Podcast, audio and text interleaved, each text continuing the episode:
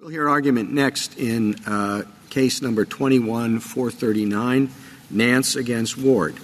Mr. Hellman. Thank you, Mr. Chief Justice, and may it please the Court. Mr. Nance's claim sounds in Section 1983 because it is a claim about how the state may execute him, not a claim that the state cannot execute him. That simple proposition decides this case and indeed when the case began, respondents did not dispute it. Respondents' new contention that some method of execution cases sound in habeas is wrong. Wrong about the scope of the writ, wrong about the scope of Section 1983, and wrong under this Court's method of execution case law. Proposing a non statutory method of execution is proposing a method of execution. By its very nature, the claim does not attack the validity of the death sentence, which places it squarely on the 1983 side of the line that this court has demarcated. And that is particularly so because Mr. Nance is required to prove that the state has a feasible and readily available alternative means of carrying out the execution. It would stretch habeas beyond recognition to hold that it applies to a claim that not only concedes the validity of the sentence, but proves that the state has a feasible means of carrying it out. Respondents, of course, are free to dispute the feasibility of the firing squad as an alternative method, but that feasibility analysis is part of the Section 1983 merits inquiry, just as it is with the feasibility inquiry for any other proposed method. Any other result would mire method of execution litigation in threshold questions about whether a proposed alternative is truly non statutory. The result would be confusion, delay, and arbitrariness. More than that, respondents' rule would close the courthouse doors to the very claim that all nine members of the Bucklew Court held should not be unduly difficult to bring. With that, I welcome the Court's questions. Could a uh, state write into legislation that uh, for certain crimes that the execution would be, for example, uh, only uh, uh, lethal injection? It is possible to imagine a state law that, de- that does that. That is not what Georgia law does. But I do think if the state, and this would be the first state that we are aware of. Well, let's just that. say a state, in response to this confusion, writes it into their statute, capital uh, uh, crime that uh, there is to be a specific uh, form of execution. I do think that would present a different case, Your Honor. But if I may, what Georgia does is different and typical of state practice. When Georgia changes its method of execution, for example, when it went from electrocution to lethal injection, no one on death row was resentenced. And that is because Georgia law, like every other state law that we're aware of, treats the method as different from the method of exec- from the death sentence itself. And the state has good reasons for doing that. That is not an accident. If changing the method of execution invalidated the sentence and required a new sentence, that could have collateral effects such as reopening post conviction review or retroactivity analysis. So that's fine if the state does it that way, but they can't have it both ways. Well, and, and from your standpoint, if you, uh, the argument you're making now is, of course, that the firing squad. Uh, if Georgia uh, uh agrees with you and accedes uh, to, to your request, would uh, you be foreclosed from arguing another method of execution challenge or having another method of execution challenge with respect to the firing squad? Uh, yes, Your Honor. If it would we, be foreclosed. Well, if I, if I may explain, we are proposing the firing squad as our alternative method. We will prove that it is feasible and readily available. That's our burden. And in the process of doing that, if, if the case were to go forward on that basis, we would establish a method. If the state uses that method, yes, we, we may not challenge it on, on, on, as you are saying. Counsel, to unpackage what you said, as far back as 1915, in the Malloy case, we said that a method of execution is not part of the sentence, correct? Correct, Your Honor. And so a change from uh, one form of execution to another doesn't affect the sentence. That is correct. That's why we said you don't have to resentence someone. Correct. For ex post facto So- yes, Your Honor. There is some language in some of our cases that the other side relies upon that says when there is a duration, a challenge to the duration of the sentence, that that has to go into habeas. Um, no judgment of execution that I'm aware of issued by a court says you have to be sentenced to death on such and such a date, correct? That is correct, and even uh, I'm aware of situations in which a date is included, but that is not that date can change without requiring resentencing. Exactly. Yes. And so there as I'm far as I'm concerned, are you aware of any legal impediment, constitutional or otherwise, that would prevent the Georgia Georgia from amending its law to per- permit execution by firing squad? I'm no, Your Honor. There, there's no impediment I'm aware of uh, in, the way that you phrase it. All right. And so just like a regulation can be changed by prison officials if not to cut down someone's vein, and we've had a case that says that's permissible Correct. under, habe- under habeas. Um, Georgia can do what it chooses to do in the- terms of finding a viable method of execution. That's what makes it a 1983 claim, Your Honor, because the claim isn't that they, he can't be executed. The claim is a how question. What manner? That is correct. Your Thank argument is that uh, this does not preclude execution because Georgia could enact a new statute, right? That is one argument, yes, Your Honor. What if the state constitution said that the only permissible method of execution is lethal injection? Would you make the same argument? Well, the state constitution could be amended. It would still be a 1983 claim, Your Honor, because habeas is about claims that say the sentence is invalid. In that case, there would be a question as to how feasible this alternative would be, but that would be part of the 1983 analysis, just as it is with our claim or some other, some other proposed I mean, you're taking things very far when you say that. Amending a constitution is not an easy thing. I mean, some constitutions, like the federal constitution, are extraordinarily difficult to amend, but you would say, well, it doesn't matter because, in theory, it could be done. Well, well, two parts. One, the question is what is the habeas writ? And this isn't about invalidating a sentence. But then to the feasibility point that you are, you are talking about, the only way a claimant gets relief under the Eighth Amendment standard is to show that his proposed alternative is feasible and readily available. So if No, I understand that, but I'm, it's the issue of, of how that how that claim is to be raised, whether it's in habeas or whether it's in federal habeas or uh, under 1983. Of course, it can be done under state law. Suppose state law provided that uh, if the state, if there is a change in the prescribed method of execution, the defendant has to be resentenced. Would your answer be the same there? I think that gets to Justice Thomas's hypothetical, where he's because it's a functionally the same kind of question, where a state, for the first time, to our knowledge, does make the method in some way, some in, the important way, part of the sentence.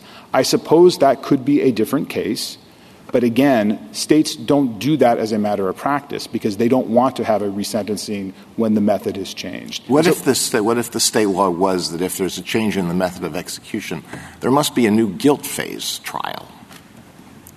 I'm trying to understand how far your argument would go, uh, you, and, I think what you're what you well, what would you say about the guilt phase argument? If the guilt, if the conviction, it's, if I understand your question, is overturned or vacated, then that is uh, uh, under the court's 1983 versus habeas line. That is that that would be a habeas case, but that is not what uh, obviously what we have here. And again, I appreciate the question of how far the principle goes, but the answer I think under this court's cases is that if you are contending that you cannot be executed, there is no method, the death penalty is unconstitutional. The death penalty is unconstitutional as applied to me, the, the, the claimant. That is habeas. If it's a question of how the death penalty is to be administered, there's a question of the feasibility of the alternative, but that's just grist for the 1983 inquiry. Well, let me just ask one more. I mean, you gave to start out a number of questions, a number of answers to questions by Justice Sotomayor about what could be done, uh, you can split it, et cetera, et cetera. Aren't those all questions of Georgia law? I mean, Georgia law could say you can't split it, you can split it, you can't change the method, you, may change the method. Isn't that completely up to the state? And what do we know about what answers are there to any of those questions? I mean, you said in one of the footnotes in your reply brief that under Georgia law, uh, the change in the method of execution doesn't require anything other than uh, the use of the new method. But there's no case that holds that. But I, you didn't cite one anyway. Uh, let me see if I can uh, attempt to respond to your question. Ultimately, what we have here is a question of federal law because the scope of habeas, federal habeas, and the scope of Section 1983 are federal questions. And we know from the Malloy case, as Justice Sotomayor referred to, that simply going from one punishment to another, at least without more, doesn't present an ex post facto uh, concern. The scope of what state law does, I suppose, could vary in some other state. But as to what Georgia law does, there's no question. And I point the court to the Dawson case, which we do talk about in our briefs, which, in which the argument was made because the state was moving from electrocution to lethal injection, there was a contention, actually made by the state, I believe, in that case, that resentencing, uh, that, that it was a challenge to the death penalty itself. And the court said, no, that is not the case as a matter of Georgia law the method is separate from the death sentence. And that is in keeping, as the ACLU brief actually has an extensive discussion of quite a few states, uh, all of whom uh, changed their method of execution without uh, engaging in a resentencing. So I think, I think the, the, the, federal law aspect of this is clear as well as the, um, uh, how, how, state law plays into that. How, how does Georgia's method of execution, how is that set?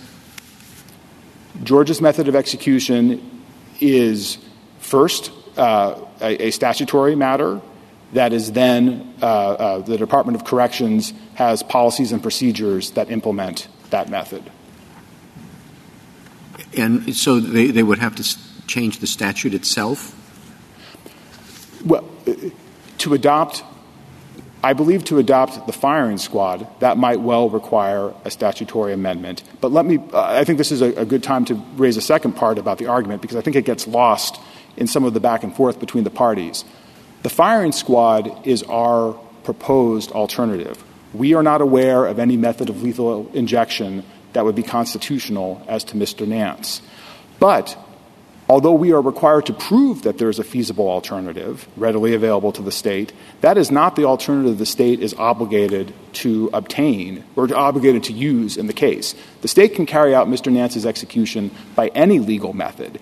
And if the state were able to uh, come up with a new Without method. Without regard to the current statute? Uh, as a matter of Eighth Amendment law, the, Georgia may carry out, may use any but not, But not as a matter of Georgia law? I think as for Georgia law, they have a statutorily authorized method, which is lethal injection. Uh, what I was talking, so, so I believe to, to, to not use lethal injection would require amendment. However, what my point was that just because we proposed an alternative that would require that, it doesn't mean that Georgia is required to adopt that alternative. And in fact, if they were able to uh, come up with a method of lethal injection that was constitutional, they could use it, which I think shows the distinctions my friends are trying to draw on the other side are illusory. They want to say because you proposed a non statutory method, this is now we're on onto the habeas track. But the case won't necessarily end up with a non statutory method being adopted. If Georgia has a constitutional method of lethal injection, which we are not aware of, but it, the, as a legal matter, they are not foreclosed from using it by any relief that we would be able to obtain. And so to have these questions turn on uh, uh, speculation as to what method might ultimately be adopted and to take our proposal and assume that is the one the state might use is is is, is incorrect. You you make uh, forceful arguments about why 1983 is the appropriate mechanism here, but if this suppose it's in a gray area and we basically have a a choice of which way to proceed here. And suppose relevant to that choice are the practical considerations uh, of how this will play out under 1983 versus habeas in the future. Uh, the other side, I think, says the 1983 route is too susceptible to delay, gamesmanship, those kinds of things. Wanted to give you an opportunity to respond to that. I, I appreciate that, Justice Kavanaugh. With respect, I think it's just the other way around. And I'll, and I'll take the defense part first and then talk about the problems with their, uh, yeah, their method. Yes. Yeah. Courts with Section 1983 have all the tools they need to deal with dilatory claims, estopped claims, claims that require a stay but aren't entitled to one because the prisoner comes too late or without a showing of likelihood of success. In fact, the district court here ruled against you on that ground, right? And, and in fact, the district court ruled against us on that ground. Keep going. Okay. The one appellate judge to look at it thought that we had stated a claim, but yes, the district yeah. court did rule against us on that ground. So 1983 has uh, offers courts all the tools they need to deal with this. But if you adopt their rule, then at the start of every case, there will be a question about whether the proposed alternative is truly non statutory. And that gets complicated quickly for a variety of reasons, some that w- we raise in our brief and some of which become clear from my friend's position. As we talk about, for example, many lethal injection statutes prescribe specific drugs as well as similar drugs. Similar drugs. What is a similar drug? If a proposal is Uh, equally as effective, readily available, feasible, but not similar, then it's apparently a habeas claim. And you might not know that from the initial papers in the case. It might require fact finding. It might require querying as to what a similar drug is. That's one example of something that might get decided and go back up and go back down with ramifications for whether the claim needs to be exhausted for habeas purposes. Uh, And then I'll only point out that my, my friend's test for non statutory seems to be whether the warden could implement the alternative himself or herself.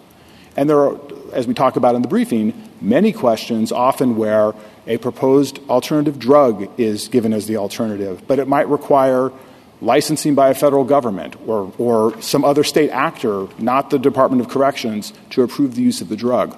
All of those questions would define the cause of action with jurisdictional consequences, exhaustion consequences, and to, to load all of that in to an inquiry that has been clear for quite some time with Justice Scalia's opinions about 1983 versus habeas. They tell you what the right answer is to that. Uh, Thank you, counsel. Uh, Justice Thomas? Justice Breyer? Justice Alito, any further? Uh, I do want to ask you a question or two about the second issue, about the second and successive uh, issue. Could you just state in general terms what rule you would like us to adopt with respect to to determine whether a, petition is second or successive? I know you think this is like Panetti, but can you express it in in more general terms? Yes. We would have the court follow the two step inquiry that Banister articulates based on the cases. Question one would be whether uh, the claim is an abuse of the writ, which would look at whether it was abandoned, uh, whether it was ripe at the time of first habeas. And then, step two really does focus on the unique aspect, or the, I shouldn't say unique, nearly unique aspect of this kind of claim. Like a Ford claim, which says that it is unconstitutional to execute those who are incompetent to understand the punishment that is being handed down by the state. This claim, too, assumes that the state, to meet the Eighth Amendment standard here, is employing a method of punishment that superadds pain for no penological reason where there is a feasible and readily alternative, readily available method at hand. All right. Well, the second part picks up on the statement in Panetti, I, I, won't be able to give you a direct quote, but Panetti said this is basically a, a, um, a one off. This is a unique situation. And now you say, well, this is another unique situation. Okay, um, that's a possibility. But as to the first part, if we say second or successive means pre-AEDPA abuse of the writ, that's a big change, isn't it? You think, that, that's, you think that's what Congress meant when it enacted AEDPA? I think all that old law. I thought AEDPA was intended to get rid of a lot of that. I think step one is a door that a claimant to be successful has to pass through. And if that were the only door, that would be a sea change in how we understand the relationship of AEDPA to, to, to these kinds of claims. But there's a second step, and that step really is uh, one that only few claims will be able to take. Okay, and what is it about those claims? So if it's not just abuse of the writ, purposeful uh, neglect, what, is it about the what happens at the second door? Just as the court in Panetti took the view that Congress did not mean to deprive claimants of relief where their claims weren't ripe earlier and the claim itself involved the unconstitutional execution, we'll assume concededly unconstitutional execution, uh, this claim too presents that in a way that because of the eighth, demanding Eighth Amendment standard, really does, I, I, submit, put it in stark relief and is equivalent to the kind of claim that Ford thought or Panetti thought was uh, different from not just the run of the mill case, but uh, the, the, the, cases generally in this area. Mrs. Sotomayor? Counsel, you're not emphasizing what I see as the key reason that this is similar to the other cases. It's the ripeness issue. Um, Banister spoke about the test being whether it would have been considered an abuse of, of the writ for a new set of facts to lead to a, a, a constitutional violation. As in Ford, the issue is are you competent at the moment you're going to be executed? Um, and many cases are, are uh, dismissed by courts below because the mental condition has been around for years and there was delay. That could happen here too, as it appears to have happened in the district court's view. But putting that aside, it's the ripeness question, isn't it? But ripeness in terms of this is something that develops after, generally develops after. That, that is a necessary component of it and an important component of it, but I just want to be clear it is not the only component of the test that, that we're talking about today. But yes, that's quite correct. Justice King?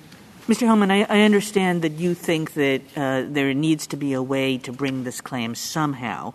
But as between these two ways of bringing the claim, the 1983 way and the habeas way, which would be essentially saying, uh, don't worry about the second and successive bar, is there any difference from your point of view? Yes, both for Mr. Nance and, and in terms of coming up with an administrable system, there are important differences. The, uh, and, and they dovetail in many ways if, if it's done via habeas, the administrability problems become uh, quite difficult because then you will have questions about whether or not this claim, once it's been determined to be a truly non-statutory alternative to pose the kind of that meets the test that respondents are, are, are laying out, then you might have to go back to state court and there would be exhaustion questions.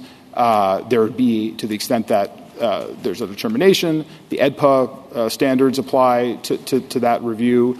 Uh, so, yes, we, we 19, 1983 is the right cause of action under this court's cases because it doesn't just because we're talking about what voids the judgment and a claim that voids the judgment goes to habeas and this kind of claim does not but it is true that habeas claims often carry procedural questions and different standards of review that make those claims that, that, that up the administrability difficulties that we've been talking about.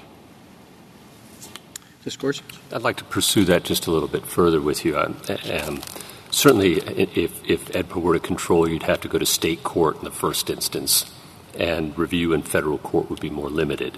Um, but I, I wonder whether how that cuts, and this kind of gets to Justice Kavanaugh's point too, which is we've said that if you're going to seek a shortening of your sentence, you got to go to habeas.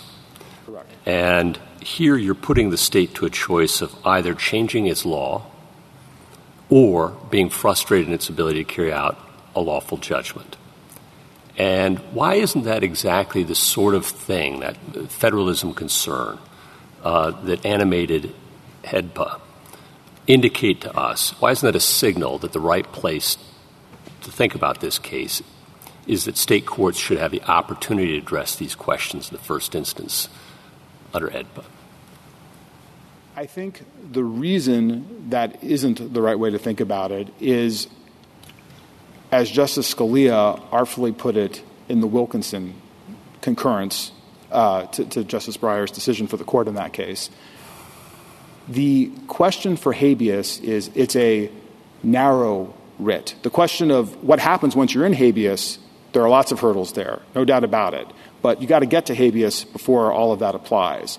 So the question is, what is the scope of the writ?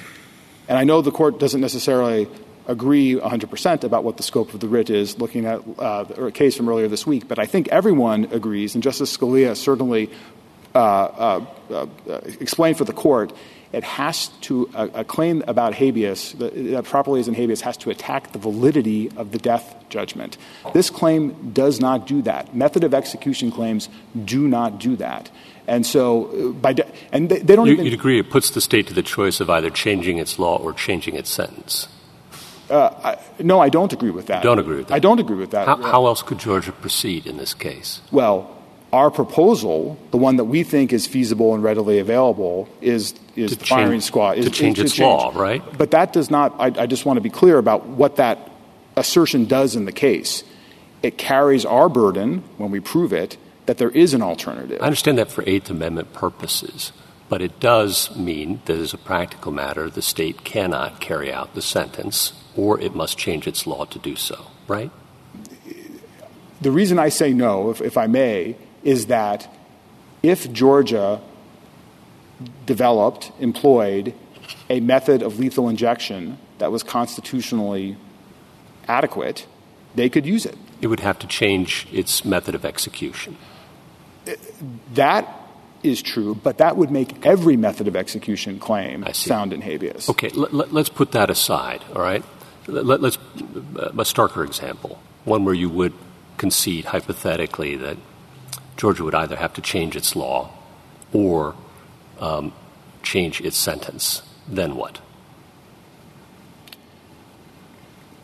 If Georgia has to change its law to carry out the sentence, and the method of execution is not part of the sentence, as it is not in Georgia. So it doesn't make any difference. It, it goes to the feasibility, perhaps. Still goes to 1983. Doesn't go to habeas then.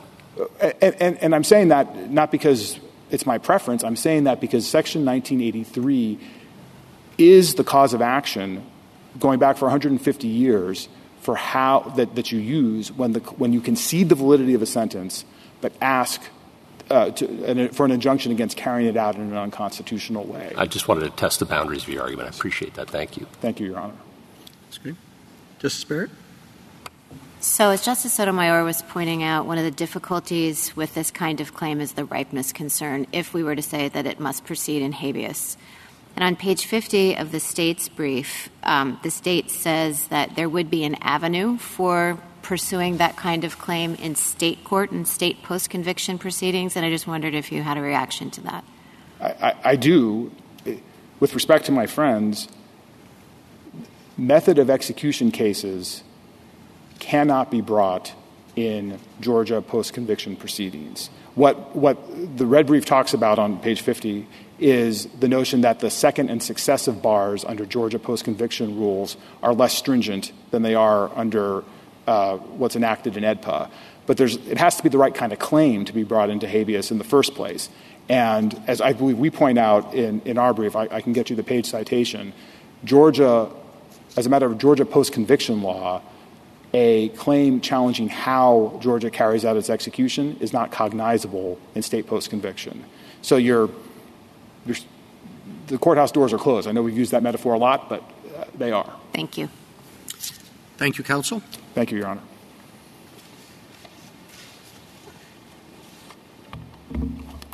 Ms. Hansford? Mr. Chief Justice, and may it please the court.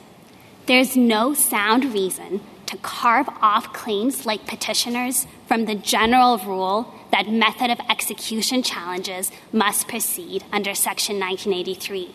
And to Justice Kavanaugh and Justice Kagan's questions, a dual track system would add procedural complexity, creating delay and inviting gamesmanship. For instance, a claim that alleges multiple alternatives could proceed in separate actions in different venues. Or a case may have to restart in a different court if a prisoner amends his complaint or if an appellate panel revives an alternative rejected by the court. And there's no compelling doctrinal reason for that approach. In fact, it would expand the scope of habeas to hold that a purely state law problem that does not invalidate a criminal judgment can somehow transform an action into a core habeas claim. I welcome the court's questions.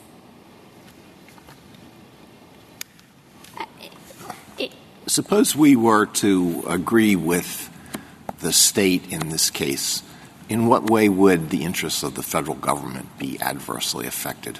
Absolutely, Justice Alito. We do think that the determination in this case as to whether this is a core habeas claim would also apply to the federal government. The federal government, of course, uh, federal prisoners do not use Section 1983, but they use the APA. And in the method of execution litigation that the federal government handled in 2020 and 2021, the prisoners did use the APA. Many claims were joined together. At some point in that suit, uh, the prisoners added a firing squad alternative, and we do think that if there were a dual track system, there would have been all kinds of procedural complications to what was already a very complicated and difficult litigation that would have made it substantially more difficult.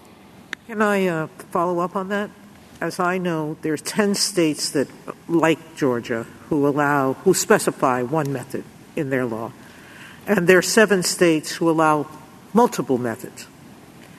So your point is if we rule in respondents' favor, um, we're going to have this patchwork of similar, identical issues on a particular method of, of execution perhaps around different states, some going into 1983 and some going into habeas. That's right, Justice Sotomayor. The states vary widely, and there are some states like Florida and Alabama that actually just include a safety valve. They say our preferred method is lethal injection, also electrocution, but if both of those are unconstitutional, any constitutional manner is fine. The same claim would always be a Section 1983 in those suits. And so there would be very different treatment. Um, and I, I guess what, one thing I would note on that is to the extent that the states may benefit in the short run from uh, additional AEDPA protections. I, I, if the trend is for more states to do what Alabama recently did and to add such a catch all, that would be a, a pretty short term benefit. But I think the, the practical downsides in terms of creating this procedural complexity and the back and forth rerouting, which prisoners can use to delay executions, I think would last for a long time and is very concerning to the government. Thank you, Counsel. Would you agree with Mr. Hellman that it wouldn't matter if the Georgia Constitution said that the only permissible method of execution is lethal injection? Justice Alito, I wouldn't say it doesn't matter. It doesn't matter to the procedural question. The, the, procedural question, it should still be 1983. It may well be relevant to the merits inquiry. We take the court's decision in Bucklew to say that invalidity under state law is not per se rendering something invalid. But I think if it would be particularly difficult to amend state law, it's not clear to us that a court should close its eyes to that while taking into account other reasons that an alternative would be difficult to implement, like licensing and other concerns. So we think there may be a state, uh, there, there may be a role for that in the merits analysis. No, I don't really understand that. I really don't understand that answer. If the question is whether um, the, the granting of a claim makes it impossible uh, to execute the judgment, uh, I mean, I think both sides have to figure out where to draw the line. But your argument is it goes all the way. If it's even if if it would require an amendment to the state constitution, it doesn't matter. That's right, Justice Alito. We think that because the judgment would plainly remain valid under Georgia law, it is not a habeas claim, and then how difficult the alternative would be to implement by a state taking measures within its control really just goes to the merits of the inquiry. And I, I think one of the things that's difficult in this case is the intuition that it's hard to see a lethal injection challenge succeeding on the merits. So maybe just to abstract away from that uh, and to give you an example that is not at all realistic for what states actually do. But if a state were to adopt either as a statutory matter or put in its constitution that the method of execution is, say, burning at the stake, and a prisoner who says, I agree that the death sentence is valid, my judgment is valid, but I should be but burning at the stake super adds pain relative to lethal injection. The fact that the state would then have to take a step and if it wanted to carry out the execution in a constitutional manner, amend its law, then that it does not change the nature of the claim and does not make it a habeas. You think it would be hard judgment. for a prisoner to challenge that in habeas? I, I, so I'm not making a courthouse gates being closed type of argument. I'm just saying that as a conceptual matter, because habeas is about the validity of the judgment, I think it's clear that that is not an attack on the validity of the judgment, but just the manner of carrying But doesn't out that depend on state law, the, whether it's an attack on the validity of the judgment or not? Yes, it does, Justice Alito. Okay. So we do think that a state has the power to define its judgment, and a state could choose to define subject to, to, to define the judgment to include the manner of execution. We agree with petitioner that no state has done this. I think the ACLU brief is helpful in laying this out. That would have all kinds of important implications for retroactivity, for um, resetting collateral time, and I think that the state constitution example, probably as a practical matter, is a little bit unrealistic for the same reason. States have repeatedly made executions more humane, and they don't want to make it difficult to change methods of execution. Well, if it's a question of state law, then what do we say about Georgia law? well, we predict that Georgia will do what all these other states have done. Is that what we, we're supposed to do? Justice Alito, no prediction is needed. The Georgia Supreme Court has said in Dawson that ju- the judgment is not void when the manner of execution changes. In fact, the manner of execution changed from electrocution to lethal injection with that decision. And not only does petitioner's judgment in this case not specify a method of execution, uh, even uh, in Georgia cases where judgments did specify the method of execution, Georgia courts have held that the sentence could proceed without resentencing. And I think that's really critical to illustrating that what is at issue is not the validity of the state's judgment. And I do think that's the one place where state law is relevant because habeas is about what the judgment is, and the state does have the power to define that. I'm sure it's just me, but uh, I, I guess I'm uh, a little confused. Uh, could a state make uh, the method of execution part of its judgment in such a way that any attack on it would be required to go to habeas? Yes, Justice. How, how would that happen, on your view? So a state could say, we defined the punishment for the offense to be execution by lethal injection. So, if there were a state law saying that, that would be sufficient. That's right, Justice Gorsuch. Or if the state court held that uh, maybe just looking at the particular statutes that it viewed the method as insep- inseparable and so resentencing is required every time a method of execution is changed. So as a matter of federal law under the Malloy decision, that is not required, but a state could say, we see Malloy, but we disagree. Now, uh, the states have actually gone in the opposite direction. I understand that. I understood that point. So, I guess it really does boil down to what Georgia law says here then.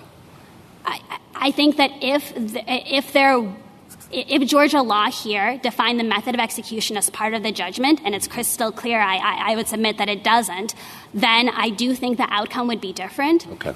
And what do we do about the, the fact that in the verdict form, uh, the jury indicated it would be death by lethal injection? So Justice Gorsuch is unclear what that meant on the verdict form. Uh, it, it was uh, part of the language on the verdict form, uh, but it's not clear what that meant because lethal injection was the only statutorily authorized method. And so, and, and the judgment didn't repeat those words. But I think the reason that that feels significant is that it seems like it may suggest that Georgia is a state that actually defines a sentence to be death by lethal injection. And in fact, we know from the Supreme Court decision, from the practice when method of executions have changed in the past, and from the language of petitioner's actual judgment that that is not the case. What do we do about the common law history as well that, you know, um, the death sentence, the manner of execution was often typically part of the death sentence?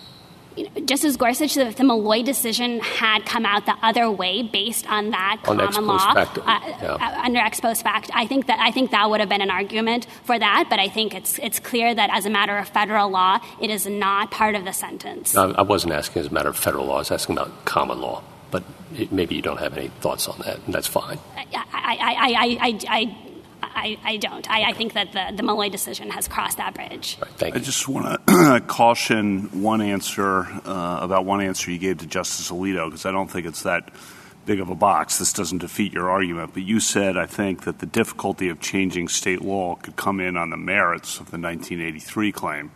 Well, if you took that to its logical conclusion, if the state constitution said burning at the stake is the only method, Uh, that would mean you couldn't maintain a Bucklew claim against that. And I don't think that's right, as I said in the Bucklew oral argument and opinion. I don't think that can be right.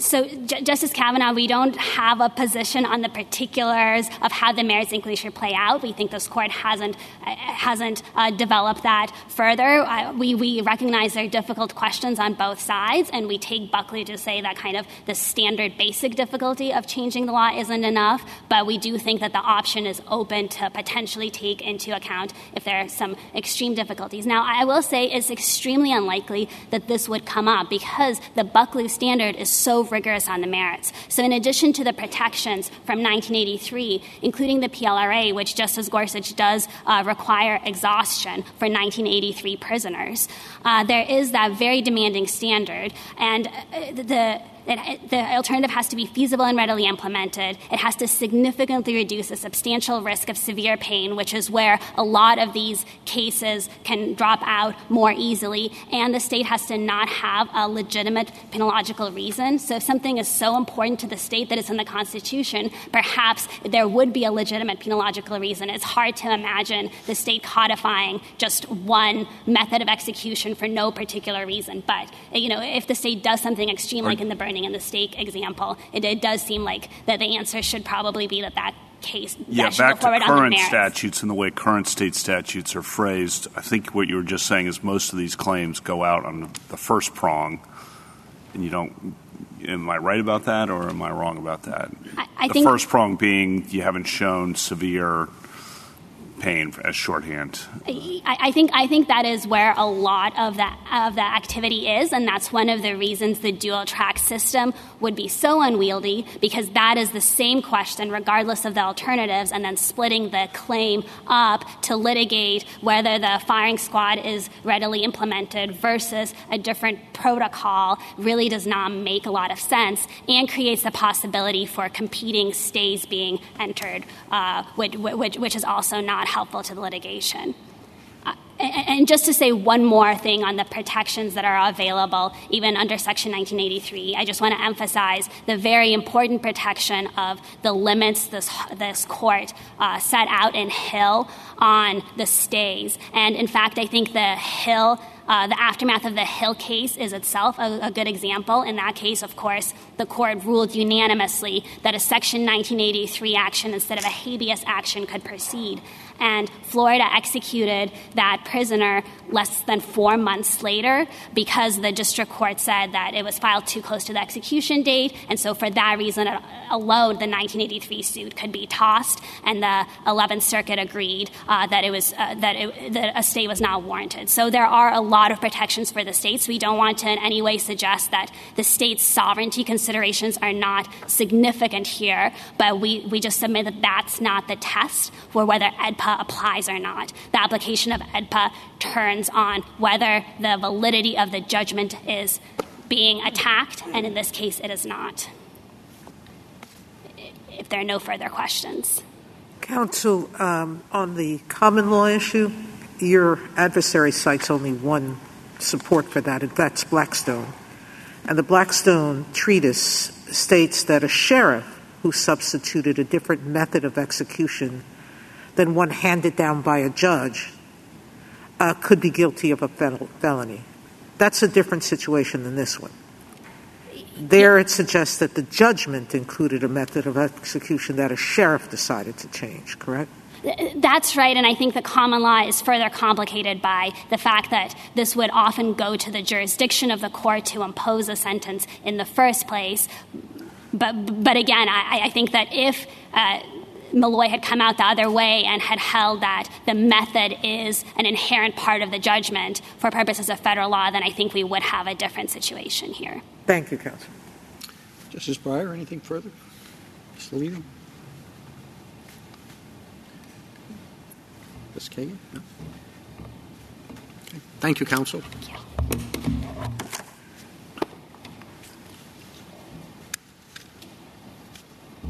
Mr. Petrany?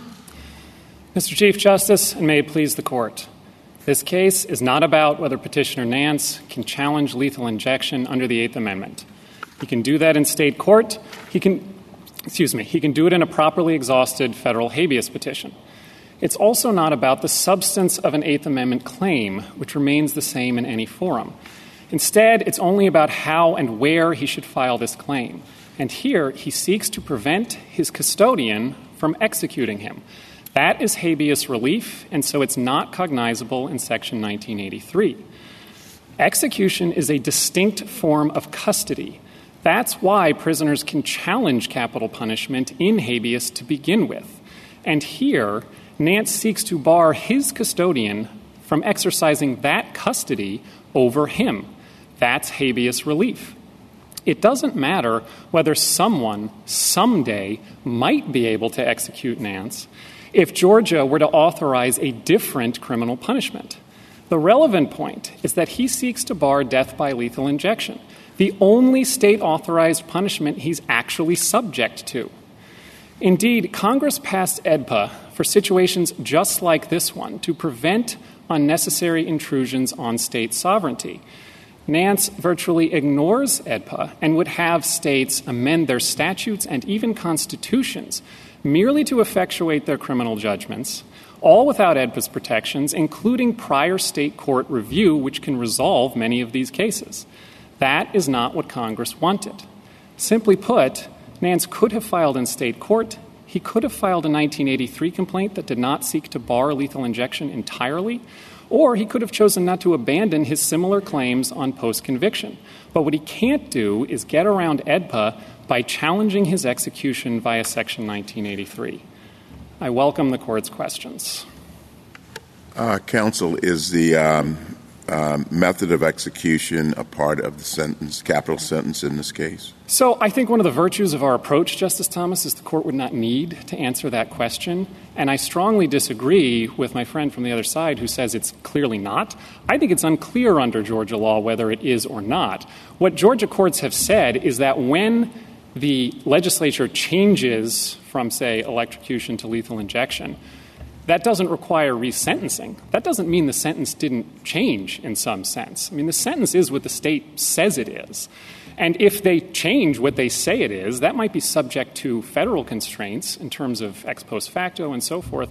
But there is nothing that says that a state must resentence a prisoner in order to change their sentence. Just to give one example, when Virginia repealed the death penalty recently, by statute, they changed all of those sentences. They didn't require resentencing or anything like that.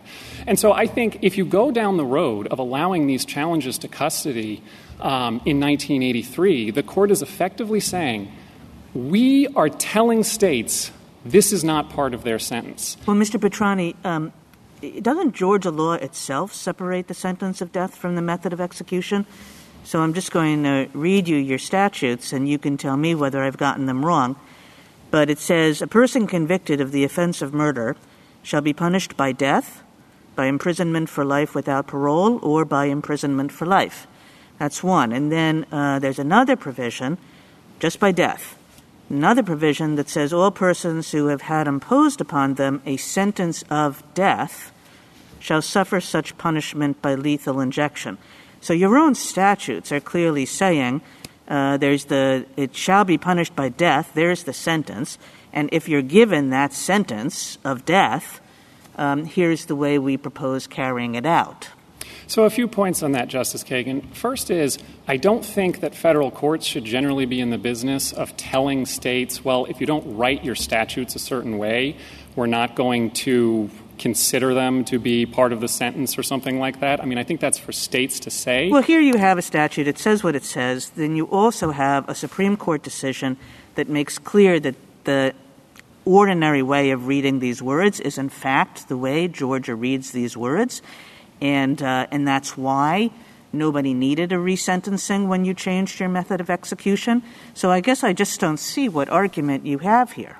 Well, so a couple points, Your Honor. First, I would say if you go down later in, this, in the um, lethal injection statute, it defines participation in a death sentence as only lethal injection oriented things. So I think it's very clear that the state understands a death sentence as lethal injection. But even if it didn't, and I think this is the virtue of our approach, Habeas isn't about challenging sentences per se. Habeas is about challenging custody. If you were to challenge, for instance, a criminal fine, you couldn't do that in habeas because it's not custody. And Preiser, which is where the court began with this doctrine, the sentence was still extant at the end, the sentence still existed. The reason that this went into habeas was because the custody was going to be cut short in that case. And so while my friends from the other side focus again and again and again on sentences, they're really talking about a different question. The question is whether custody is being stopped here, not whether the sentence is being vacated. And in fact, see, I, guess I thought that our test is always does this imply, necessarily imply, the invalidity of the sentence? And if the sentence is just death, this does not necessarily imply the invalidity of the sentence. Quite to the contrary, um, uh, Mr. Nance is saying he concedes the validity of the sentence of death. Well, so a couple of points, Your Honor. First, I respectfully just have to disagree. Preiser makes clear, Balisok makes clear, it really isn't a question of is the sentence extant at the end you might be let out of jail a few days earlier and it's not that there was some problem with your sentence you just you got let out of jail and so that's that's habeas relief. And so similarly here even if the you know the sentence per se still exists in some form if you no longer can be executed then that's a bar against custody. But also Heck made clear and i think the follow on cases as well it used the term validity. It didn't use the term vacate. And i think that there was an important point to that. In all of these cases the question is can i enforce this sentence against you it's not a matter of well is it literally being vacated? In, in none of these cases actually neither Preiser Heck Balisok etc was someone asking for a vacatur of the sentence. They were just asking for something that would mean the sentence could no longer be validly enforced against them. And that's what he's asking for here. I would also hasten to add although um, my friend from the other side now suggests that maybe some sort of lethal injection could be viable that is not what they said, uh, what Nance said in his complaint. It's not what he said in his opening brief. 103 of the petitioner's appendix, the relief that he requested was to enjoin the use of any lethal injection at all. So if this, if if Nance were to succeed, his custodian could not exercise this custody over him. That is mainline habeas relief. And I think that this focus on the sentence is really an attempt to get away from that particular point. And I also think that it creates a lot of practical problems in terms of looking at state law. In nearly every case, the court has to look at state law to figure out well, what's going to be the effect here? Will he be released if we rule this way? Will he not be released? Will he maybe be released? In the capital context, the question should be well, can he be executed if we rule this way? Or can the warden no longer execute him? That's the question. The question is not, will there need to be a resentencing? And if that's the question, then you get into very complicated questions of separation of powers and what a federal court can say about what a state court's sentences are, and so on and so forth. You, you, uh, sorry, keep going. Uh, I was just going to say, on the other hand, I think that any practical concerns with our approach are, are vastly overblown, and I can get into those. But of course, Justice Kavanaugh, if you have a question. Uh, you didn't raise this argument in the lower courts, and I think indicated that you'd grown accustomed to 1983. Is that correct? Well, most that doesn't of, preclude your argument here. I'm just is that accurate? Yeah, yeah. So, you know, most of these cases up until now had been genuine method of execution claims, things like don't use this drug, use this drug. And so, yes, we were, I think, accustomed to that. And there are lots of reasons to dismiss Mr. Nance's claim, and so we relied. And it was dismissed here under 1983 because it was too late, right? I'm sorry, I didn't. I, because it was too late. oh yeah, delay. yeah. I mean, the, the, the the primary argument we had was that this this has been ripe and known for years, and Nance waited until essentially all of his other litigation options ran out. And the district court was able to deal with that under 1983. It, it did, uh, although, as my friend on the other side points out, at least one appellate court judge disagreed with right. that conclusion. So I guess that leads to my bigger picture question, which I've uh, indicated to the other side as well. We've largely shaped the interaction of 1983 and habeas. We're not I'm interpreting a statute here, uh, figuring out where our precedents lead and what makes the most sense in terms of the interaction of the two things, uh, the two uh, routes here.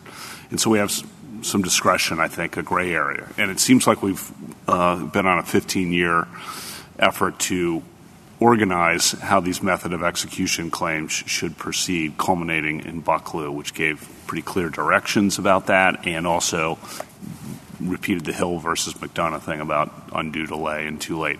So I guess my question is why would we upset all of that and create new complications, for example, on the second or successive question, as illustrated by Justice Alito's questions earlier? We're going to get into a whole set of complications under that. Why?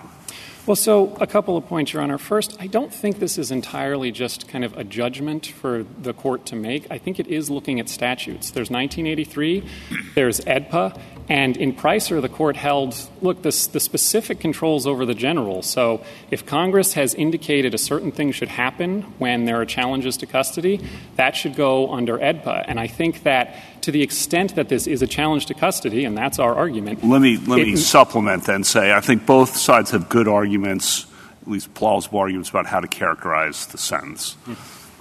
Well, so, Your Honor, I think that one, one place to look is AEDPA itself was designed to prevent this sort of piecemeal attack on executions. It's, I mean, the, the Anti-Terrorism and Effective Death Penalty Act was designed to get everything into a single federal habeas petition that a petitioner wanted to bring, and it recognized that, you know, stuff might come up later, but we think states can handle that, and that's the regime that we want. And so I think that that's one indication of where the court should go. I also, to just get into some of the supposed practical problems here, I, I haven't really heard any particularly difficult practical problems. Um, my friend from the, the United States suggests, well, maybe someone would amend their complaint that happens a lot. And yeah, if you amend your complaint and now you have a different claim or a different theory or something, that can change where things go. I mean, to just use Balisok as an example. What about new facts? You know, you're, you've gotten older and you have a new medical condition that will make the lethal injection uh, feel like torture.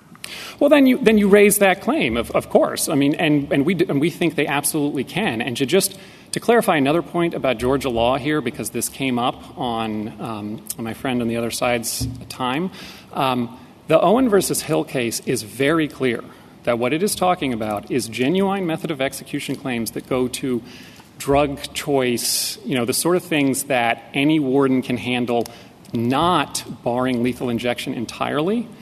But even if that weren't the case, even if Georgia were to someday decide, well, you know, in our own system, we want to put these into a different box, Owen versus Hill makes clear that you can raise those challenges in a declaratory judgment action in Georgia state court. So there is no question that you can raise that claim. The only, I mean, in a lot of circumstances, of course, it's going to fail because of timeliness or the merits or something like that, but it's definitely cognizable in Georgia state court. And so what this ultimately boils down to is, you know, to paraphrase Justice Scalia, Nance just wants another federal Uh, district court to rule on one of his claims. But doesn't what this ultimately boil down to whether Bucklew is completely gutted? I mean, you're suggesting an approach where it's like, it's not 1983, it's habeas. Oh, sorry, in habeas, you run into the second and successive bar. You're just never going to be able to bring these claims, or maybe I should say almost never. And it seems as though that's exactly what Bucklew said should not happen. Bucklew, all nine justices, agreed on one point, which is that uh, uh, uh, somebody in Mr. Nance's position was entitled to raise a alternative method of execution that had not been authorized by state law. And the court said, we see little likelihood that an inmate facing a serious risk of pain will be unable to identify an available alternative for that reason, because he was entitled to identify an alternative that was not authorized. There was a concurrence that really underscored that point. And, and now you're saying, oh, well, you know, really, Bucklew didn't mean what it said, um, uh, notwithstanding that it said a, a, a, petitioner is always going to be able to do this. What we meant was a petitioner is technically always going to be able to do this, but in 90%, 99% of the time, he's not going to have an appropriate vehicle. Now, is that really a reading of Bucklew that would not be, uh, I don't know, embarrassing? No, Your Honor, I don't think that's at all what we're saying. Nance can absolutely file this sort of a claim in state court anytime he wants. And of course, he can file it on his initial post conviction uh, time, which he did. He filed very similar lethal injection claims. He also included a claim in his federal habeas petition that his counsel was ineffective for failing to raise these sorts of claims. Um, so Nance himself is kind of the advertisement for the fact that these are available all the way along the line. But what I take Bucklew to say is the claim itself shouldn't be hard in terms of finding an alternative. But it's specifically left open that where you do that, whether you do it in state court or federal court, might be an, uh, you know, a question. Because if you are going to stop the warden from executing you, period, that's habeas relief. It doesn't mean you can't make that claim. Of course you can. Georgia courts are wide open to that sort of claim. And I think what AEDPA tells us is, and this court has said it numerous times, and Congress has certainly affirmed it, that not every single claim gets a federal forum in district court. No matter what, of course, this court would have certiorari review if there was some extreme breakdown in state court. And in most cases, I think that petitioners are going to be able to raise these across the board, no lethal injection whatsoever kind of claims Uh, in their first federal habeas petition. But I don't see this as cutting back on Bucklew at all, any more than Heck or any of these other cases cut back on substantive rights. But, but you know, on, so on page 50 of your brief, which I asked your friend on the other side about, you say that there would be a forum in Georgia courts. But would there not be these kinds of ripeness problems or second or successive bars? Or I assume that Georgia post conviction practice has bars that would be analogous to the ones that apply under AEDPA. Is it really the case that the state courts would be wide open for? You're saying wide open has a forum. Is that really true in these kinds of claims? I think it is, Your Honor. Of course, if someone has had a ripe claim for eight years or something along those lines and then tries to file it and gets booted out of court, that's not unique to this area of the law. It's not unique to Georgia courts. Federal courts would do the same thing. Um, so there might be timeliness concerns or merits concerns. But Georgia law is very clear. There is no time limit for a uh, capital sentence habeas petition.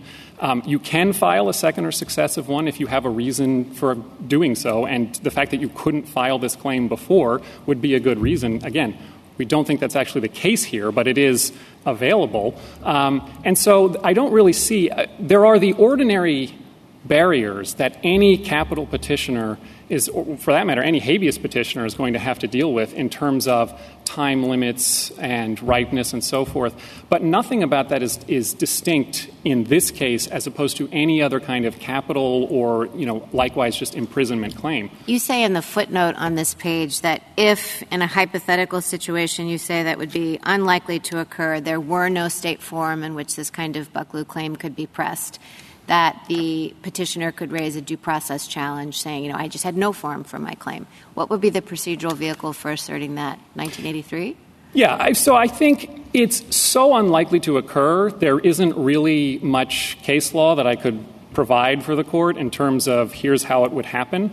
Um, but I think you could file essentially either a federal habeas petition or a 1983 claim and just say, I have no opportunity whatsoever. I never had a chance to do this, and I believe that that violates due process for this, this, and this reason, and therefore I'm entitled to do this in this forum. I don't think that you know the distinction at that point between 1983 and habeas is going to be as important because we're in again a, an unrealistic hypothetical world where you've had no opportunity over the course of you know your entire time in prison to bring this sort of a claim. But I think, again, this is getting very far away from what is, in this case, a mainline case. This is a petitioner who says, You cannot execute me by the only way you're authorized to execute me. At the end of the case, the warden would not be able to exercise this custody over the petitioner if he succeeded. That makes it habeas. That makes it Counsel, how is this different from any of the cases where states have said a particular form of medical treatment is too expensive, we don't have the budget for it? In my estimation, budgets are generally passed by law. The laws have to be changed, and the court says it's unconstitutional not to do. The state does what it needs to do. Similarly, Just in Americans for Prosperity Foundation last year, in a 1983 action, we said a California regulation was not a permissible remedy um, in joining a California regulation. All of these things require changes either in state statutory law or regulatory law, and we've never suggested that curing a violation on its face because a law prohibits something stops in 1983. But I just experienced in the news Florida changing its law with respect to one of its state citizens in a matter of weeks, if not days. Is there something that stops Georgia from acting expeditiously if the court were to rule in its favor? You have lots of reasons why the court shouldn't in a 1983 action, but let's do the worst. Um, well, so I think, uh, as to your first point, Justice Sotomayor, I want to be clear. We're not saying that 1983 actions don't reach state law. They do. They just don't reach state, or they just don't reach, excuse me, challenges to custody. So you could have to rewrite your entire constitution uh, well, uh, in California that, or wherever. We get back to I mean, our main argument, which is what's the judgment? Is it custody or is it death? And is the method of execution separate from that? But that's assuming that argument, you win on that argument, which I still have a hard time understanding how you do, because in Dawson, the Georgia Supreme Court saw the two as different in the statute. Well, but to be clear, Your Honor, under our theory, we don't think the court needs to determine that. We do think that the sentence is invalid. Well, could you just answer my bottom line question? Yeah, I, if you could remind me, Justice Sotomayor, what the, what the question is. A budget, change a law, change a regulation. Um, is there anything that precludes the state from doing that if it were to become necessary? No, they can do they can do that. The, the and they could do it in a reasonable amount of time if they chose. Well, I, I suppose it depends. I mean, depending on that, the the hypothetical situation. But yeah, I mean, at, at, some point, a state can can change its laws, of course, or if it's constitutional, it's going to be. You're not difficult. suggesting that, unlike the our U.S. Constitution, that you need two thirds of the state to change the law, two thirds of the well, I, districts. Your Honor, I, I, can't speak to every state constitution. I'm sure some of them are, are very difficult to amend, but my, my underlying point Well, this is, is not a constitutional issue, but I'm asking. No, here it's not. No. It's a statutory change. Yeah, I mean, Georgia theoretically could do it, but the warden can't, and the order is going to the warden. I mean, this is an injunction against a particular person who wants to exercise a particular form of custody over Nance, and that's habeas relief. That's classic habeas relief, and that's the bottom of our argument. Thank you, counsel. I just want to very briefly touch on the second or successive issue. The text of 2244 is exceedingly clear. Uh, my friend on the other side has barely even mentioned the text, and I think for good reason. It does not do him any favors. If, we, if the court were to adopt a rule that said, well, if you couldn't have done this before, or if this wasn't ripe at the time of your first habeas petition, we're not going to apply the second or successive bar. We would, in fact, as Justice Alito indicated, just be back in abuse of the writ days. This court has explicitly acknowledged that's not what Congress wanted. It very specifically picked the first half of a two part test and said if it's second or successive, it's barred with these very narrow exceptions, which themselves would be all but meaningless if one adopted uh, Nance's rule in this case. And again, none of this goes to whether or not Mr. Nance can file this claim somewhere. He is going to be able to file the claim. It's just a question of is it in state court or is it in a federal district court? If the court has no further questions. You have one question. I mean, what's, what's the prisoner, these take years, uh, these cases. Uh, what's the prisoner supposed to do uh, if uh, the method seems all right when he's sentenced, and then they change it over 10 years, and now it doesn't seem all right? And he's filed 14 habeas petitions on other matters. Well, can he file this one or not? Well, in, in federal court, if he's already filed a prior application. I'm just saying to you, in your opinion, if we decide for you and you win, can the individual file the claim that uh, this uh, method they're going to execute me is uh, unconstitutional? Can he do it or not? In state court, absolutely. We think he'll lose. In, oh, in, in habeas. Oh, in habeas? No, Your Honor, because he already. no. Okay, you, so you're saying he, yes. he should file in habeas, and by the way, he can't. Well, Your Honor, he did in fact file claims that were very similar no, to no, but I'm take my case. Ten years passes. There was an old way that he didn't object to.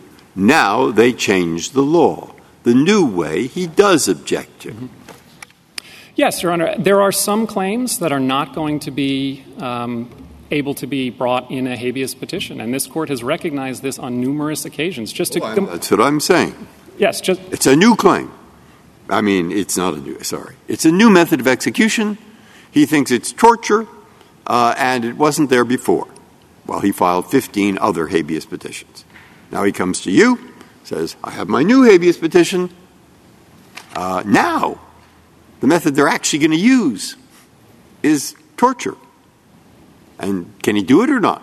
Not in a federal habeas petition. He could do it under state law, where he would have to establish you know, the, the merits of his claims.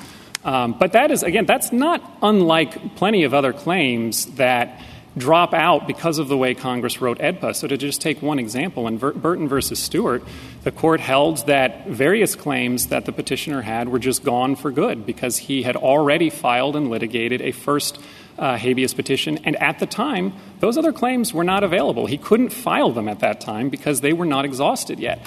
So Congress was aware, and this court has said on numerous occasions that, yeah, every once in a while there's going to be a type of a claim or something that comes up that doesn't get federal district court initial review, and we well, you mentioned earlier that, that, You're, you're, saying he should go into state court, and you mentioned earlier that he was like would be likely to lose there on the merits, Your Honor, or because he, his, you know, everything was untimely, which would be the same in Section 1983. It would be either way. Wherever he goes, we think he, his claims would be untimely, but he's at least got a cognizable cause of action in state court. It's just we think he would lose for other reasons. Okay. Well, he, you say go there, and he's going to lose, and yet you're, you're saying that um, he can't file in federal court because he filed a prior habeas petition but the claim was not there when that prior habeas petition was filed.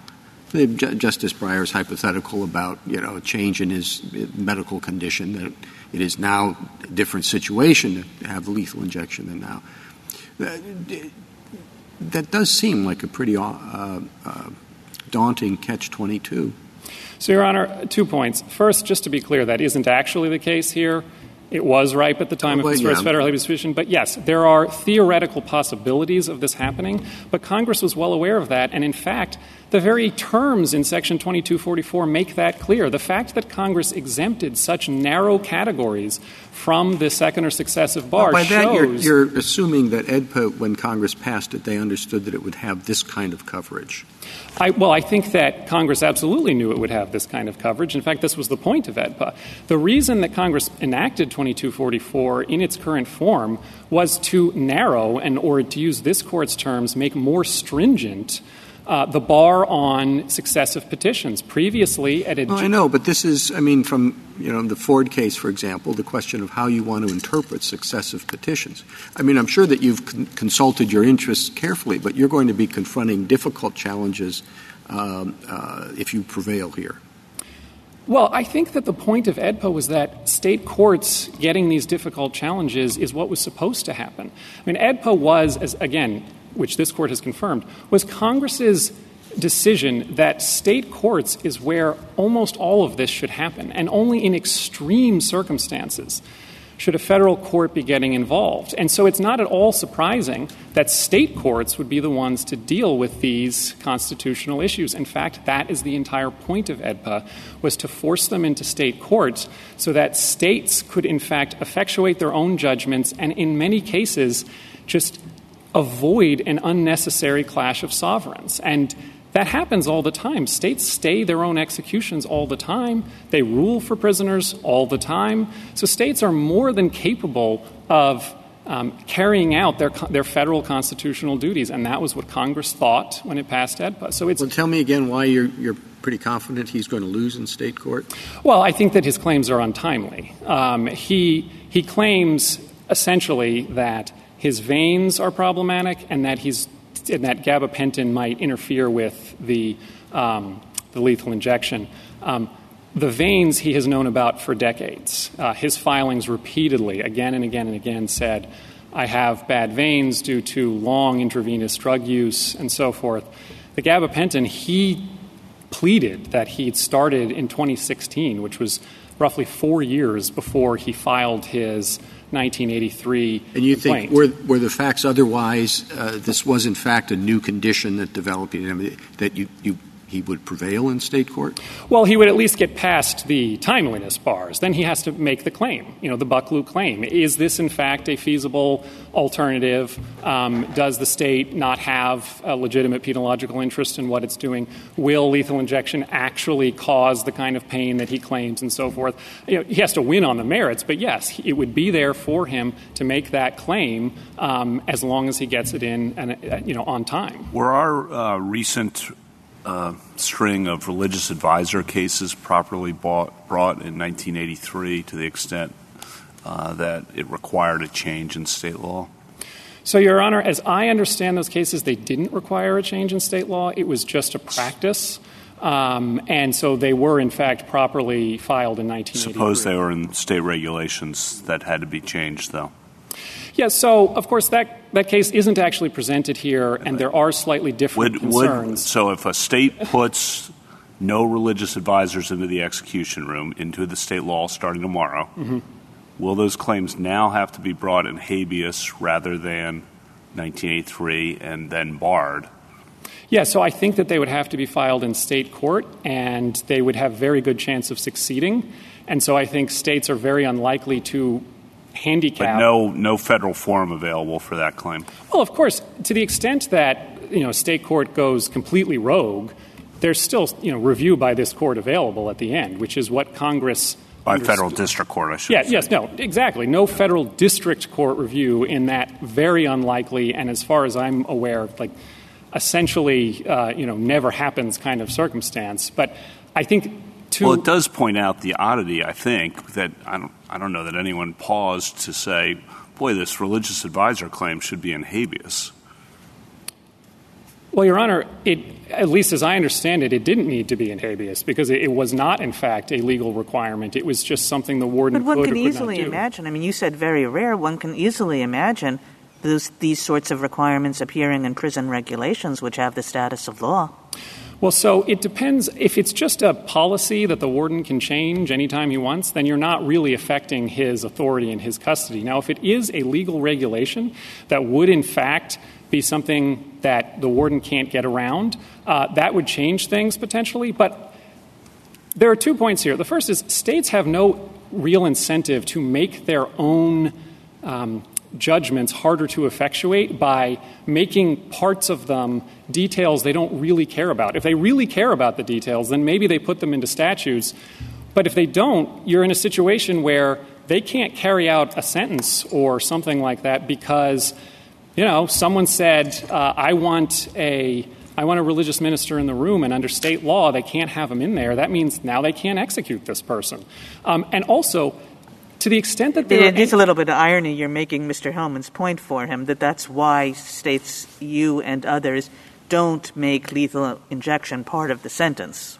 Well, no, it's they do make it part of their law, Your Honor, and I think that to the extent there's any concern about, well, what could states do or so forth, as I understand it, my friend on the other side does not contest that if a state said, well, you'd have to be resentenced. You know, a court would just have to check a box that says, all right, now we're sentencing you to death by this new uh, method or something like that, that that would in fact require these to go to habeas. This, this focus on the sentence, I think, is improper, but states could do everything that he claims they can do under our rule, under his rule as well. So I don't see this as any significant departure from what a state could do right now. And again, they have no incentive to do that. There's a reason that they don't put details they don't care about into their statutes and regulations. There's a reason that uh, Mr. Nance has not been able to come up with any particularly problematic state statute or anything like that, um, because if then there is a problem with that drug, if you if you say in your statute, well, it can only be pentobarbital.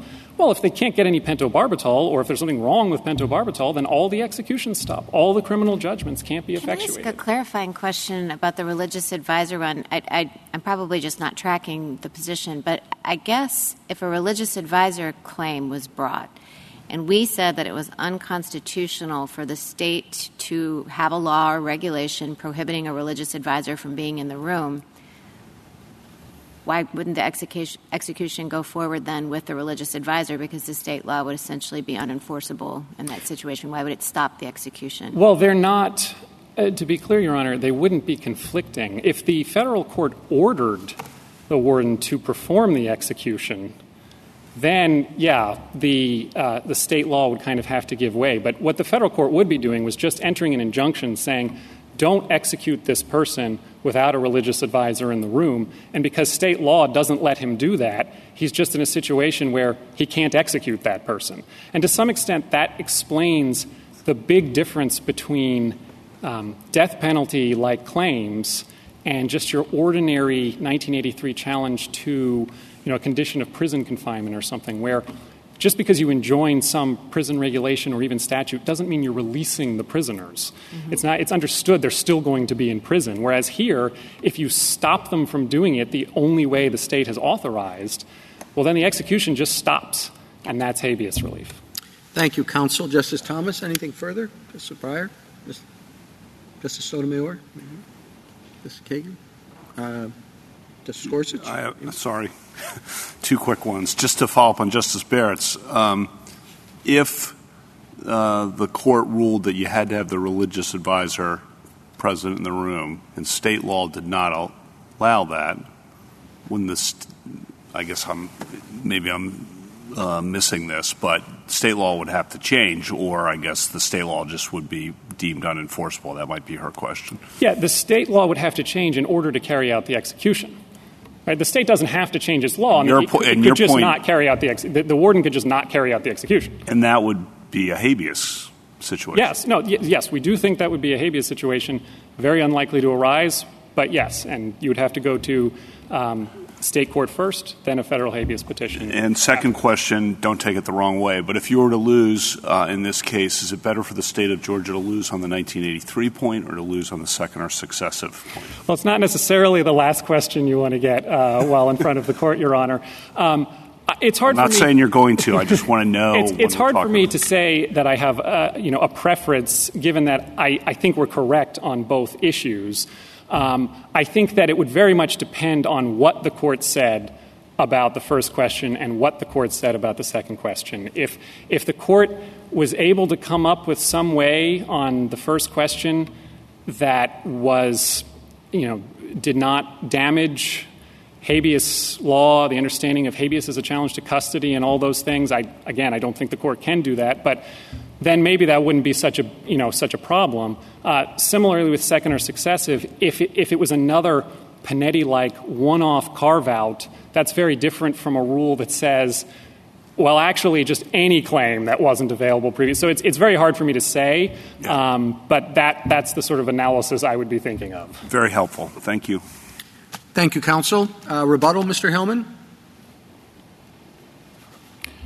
Thank you, Mr. Chief Justice. Just a few quick points. Uh, first of all, as to what Georgia law contains, I do refer to the court to Dawson v. State, which is crystal clear from the Georgia Supreme Court that the method of execution is not part of the sentence of death. And I think my friend on the other side more or less concedes that because it says, he says it does not matter to his argument, because his argument is about custody. Let's talk about custody for a moment. Point number one characterizing this claim as seeking release from custody is odd, to say the least, to begin with, because, of course, the death sentence remains in place and the state may use any legal method of execution to carry it out. That leaves my friend to say, but the warden might not be able to adopt particular procedures. Method of execution claims of all stripes involve alternatives where there will be a question about what the warden can or cannot do on his own or her own. For example, whether or not the warden could obtain a particular drug, whether or not the warden would need approval from some other regulatory entity, perhaps a federal entity or a state entity, in order to carry out the execution. Making the habeas 1983 question turn on the answer to that inquiry which will all often require factual findings and complicated uh, assessments, is a recipe, as I said at the beginning, for delay, confusion, and arbitrariness in these cases. So we recommend the court not go down that road, which takes us to Section 1983, which has been here for 150 years and provides the tools to courts to deal with dilatory claims, estopped claims, and any, any other claim that does not warrant relief. All we are asking for is the court to apply its 1983 precedents and allow this claim to be heard on the merits so that those questions may be determined. We'd ask the court to reverse. Thank you. Thank you, counsel. The case is submitted.